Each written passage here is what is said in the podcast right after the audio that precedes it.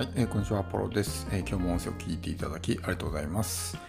えー、今日はですね、他力を使って稼ぐというですね、お話をしていきたいと思います。え他力を使って稼ぐですね。えまあ、一般的にこうレバレッジを効かせるなんていうね、言い方もするんですけども、あのなかなかこう稼げないっていう人は、こう、全てね、自力で稼ごうとしてしまうんですけど、えー必ずしもね100%こう自分の力で稼ぐだけがまあそのマネタイズじゃないんですよね。その発想を持つようにしないとまああのよくあるのがねこうアクセスが全然増えないから全、ね、ブログで稼げませんみたいな話があるんですけどやっぱりこう、うん、まあブログでアクセスを増やすのとか特にこうね何か売り上げを伸ばすとかってまあ結構難しいじゃないですか。時間もかかるし非常に手間もかかるし、まあ、やったからといってすぐに成果につながるものではないですよね。うん、だからほとんどの人がですねやっぱりこう他力を使って稼ぐっていう発想がないんですよ。だから稼げない。だから自分のブログのそのアクセス数が多くないと稼げないっていうふうに思い込んでるんですけど必ずしもねこう自分の例えばアクセス数が多くなくても稼ぐことってのはできるんですよ。今日はちょっとそういう話をしていくんですけど、まああの、この発想を持つようにすると、本当にね、まあ、不労所得も作れるし、何もしなくても勝手にお金がどんどんね、入ってくる。まあ、要するに不労所得ですけど、まあ、あの、し、さらにね、どんどんこう、雪だるま式に、えー、収益が大きくなっていくんですね。なぜなら、いろんな人が自分の商品を売ってくれるわけだから、そういうふうにね、収益が増えていくわけです。まあ、要するにどういうことをするかっていうと、まあ、商品を作るんですよね自分の。でそれをあのアフィリエイトしてもらうんですよ他の人に。通常ブログで稼ぐ人っていうのは他人の商品をアフィリエイトしてると思うんですけどその逆パターンですよね。他人の商品をアフィリエイトするんじゃなくて自分の商品をアフィリエイトしてもらうんですよ。そういうふうにすると例えば自分のブログのねアクセスがえー、例えば1日 100PV しかないとしてもそのね自分の商品をアフィリエイトしてくれる人が例えば10人とかいたらまあ同じ PV 数だったとしても10倍ですよね 1000PV 分をまあ自分で、まあ、得てるのと同じことになるじゃないですかでその人数が増えていけば増えていくほど PV 数が増えていくのと同じことになるんで、えー自分の商品を他人にアフィリエイトしてもらう方がすごく効率がいいんですよね。うん、だからこそこう自分の商品を作りましょうっていうのを僕はこう常々、まあ、主張してるんですけど、まあ、どういうふうにするかってねいろんな方法はあるんですよ。例えば自分のブログの読者さんにこういう商品を作ったんであのよかったらお勧めしてもらえませんか？みたいな話をするとかメルマガ読者さんにねそういうことを、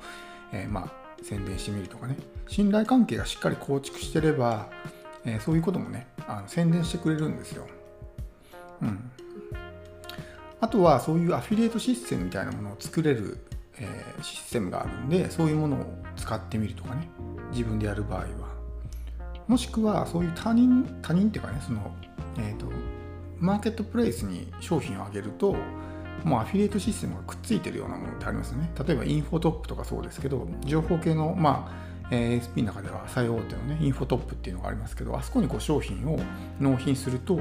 別に自分が何もしなくても勝手に、ね、アフィリエイターの人たちが自分の商品を宣伝してくれたりするわけですよ。そうすると、なんか気がついたらね、メールが届いてて、あなたの商品が売れましたみたいなのが来るわけですよ。僕もね、あの何品かも出品してますし、これからもどんどん、ね、数を増やしていく予定なんですけど、そういうような形で、ポンとこう商品を置いとくだけで、勝手にこう他の人が売ってくれるんですよ。そうすると、自分は何もしなくても収益がどんどん増えていくわけですよね。だからすごくこういいんですよね。自分で全部頑張って記事も書いてアクセスも稼いで、まあ、商品も選んでみたいなね。そういうことを全部やるとまあそれでも当然稼げるんですけどすごく手間がかかるしそうやって簡単じゃないじゃないですか。やっぱり全て自力でねやらないといけないからすごく大変なんですけど他力を使うとそういうこと一切しなくていいわけですよ。自分の PV 数が少なくても、他の人の PV 数が多かったら、その人がね、自分の PV 数も一緒に稼いでくれるわけじゃないですか。だからすごく、まああのなんだろう自分はそんなに手をかけなくても商品が売れるわけだしまあさらにその自分の商品をアフィリエイトしてくれる人たちが多ければ雪だるま式にどんどんどんどん収益が大きくなっていくってことなんですよね。まあ、この時に重要なのが特にこう例えばブログの読者さんとかメルマガの読者さんにアフィリエイトをお願いする場合っていうのはやっぱり信頼関係がすごく大事なんですよね。全く信頼関係のない人に商品作ったんで宣伝してくださいって言っても、まあ、まずしてくれないですよね。うん、だからとにかく自分のお客さんを大事にする。ブログはねこうプル型媒体になるんで街の媒体なのであんまりこう信頼関係の構築っていうのは難しいんですけどメルマガってプッシュ型媒体で、まあ、信頼構築がすごくしやすいんですよね。クローズドな、まあ、その環境に。でこうやり取りできるし言うたら1対1のコミュニケーションも取れるじゃないですか。だからすごくまあ信頼関係が構築しやすいんですけど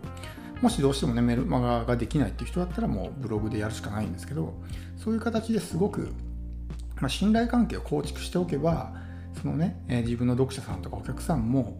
商品をおすすめしてくれたりするわけですよ。もしくは自分のことをね、あの宣伝してくれたり紹介してくれたりするわけですよ。そうすると、他力を使って商品が売れるわけですよね。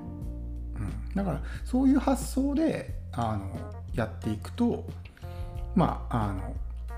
より稼ぎやすくなるというか、とにかく全て自分でやらないといけないっていう発想は一旦捨ててどうやったらそういうねレバレッジを効かすことができるかっていうことも考えてやるのがいいんですよね。まあこれをねやるためには自分の商品があることが前提ですけども商品を作るのってまあ心理的ハードルはねすごく高いと思うんですけど実際にやってみるとそんなに難しくないんですよ。まずはできることから最初はね PDF のレポートでいいじゃないですか。文章を打ってね、短いのでいいと思うんです。できることからやっていくことは大事だと思うんで、そういうものから作っていって、じゃあ次音声とかね、次動画とかね、いろんな感じでこうどんどん、まあ、バージョンアップしていく感じでいいと思うんですけど、やっぱりこう自分の商品を持つようにしないと、他人の商品のアフィリエイトだけで稼ぐっていうのは、まあ、あの競争も激しいし、限界があるし、いろんな制約があるし、やっぱり何かね、えー自分のコントロールできない事情でその商品が販売できなくなってしまったりとかっていうリスクもあるわけですよね。うん、だからそのメインメインというかねアフィリエイトを完全にやめなさいっていう話じゃないですけどそれ一本に絞るとすごくまあ稼ぐのが難しくなるわけですよね前も話しましたけどアフィリエイトっていうのは他人との差別化ができないんであのなかなかねこう自分のことを選んでもらうのが難しいわけですよ。でも自分の商品とかねそういうものがあれば差別化もできるしいくらでもカスタマイズできるじゃないですか商品っていうのは。だからすごく売りやすくなる。で、えー、ぜひねこの自分の商品を作って、えー、アフィリエイトされる側に、ね、なってほしいと思います。まあいいものを作れば、えー、勝手にね他の人たちがアフィリエイトしてくれるようになるんで実際にねこれいいもんですからみたいな感じで、やるのがいいんですよね、まあ、その際に取り分を自分の報酬よりもそのアフィリエイトしてくれた人の方の取り分を多くしてあげる、まあ、それも一つのコツですけどそうするとやっぱりねあの気持ちよく紹介してくれるようになるんで自分が取り分がねもう大部分でアフィリエイトする人の取り分がね本当にちょっとしかないみたいなのだったらやっぱりうまみがないんでやっぱりいい商品でもそれを紹介してあげようという気にはならないので僕は基本的に自分の収益よりもアフィリエイトする人の収益の方が大きくなるようにしてます。そうするとやっぱりね、紹介してくれるんですよ。うん。だから、え、もしね、今稼げないっていう人は、とにかく、まあ、まずね、自分の商品を作ることから始めてみて、それをどっかね、そういう、まあ、アフィリエイトしてくれるようなマーケットプレイス、まあ、インフォトップとかでもいいですけど、そういうとこにポンと置いてみるとか、あるいは自分の読者さんとか、そういう関係のある人にちょっとこういうのね、作ったんで、ぜひお勧めしてもらえませんかみたいな感じでやるというふうにね、やってほしいと思います。だからそのためにも、とにかく目の前のね、読者の人とかお客さんを大切にする。一人の人でもいいから、すごく大切にして密なコミュニケーションをとってね、その人との信頼関係を高めていく。でその人がある程度こう信頼関係信頼残高が溜まってきたらじゃあ今度は次のねもう1人2人目の人をこう信頼構築していくっていう感じでいいと思うんですよいきなりね10人100人とかそんな感じで信頼構築するってすごく難しいんで多分ねあなたのことをすごく気に入ってくれてる人が絶対1人はいると思うんでその人のことを誰よりも大事にして信頼構築をしていくっていうことから始めていくのがいいと思いますはい、えー、では今日の音声は以上です。最後まで聞いていただきありがとうございました。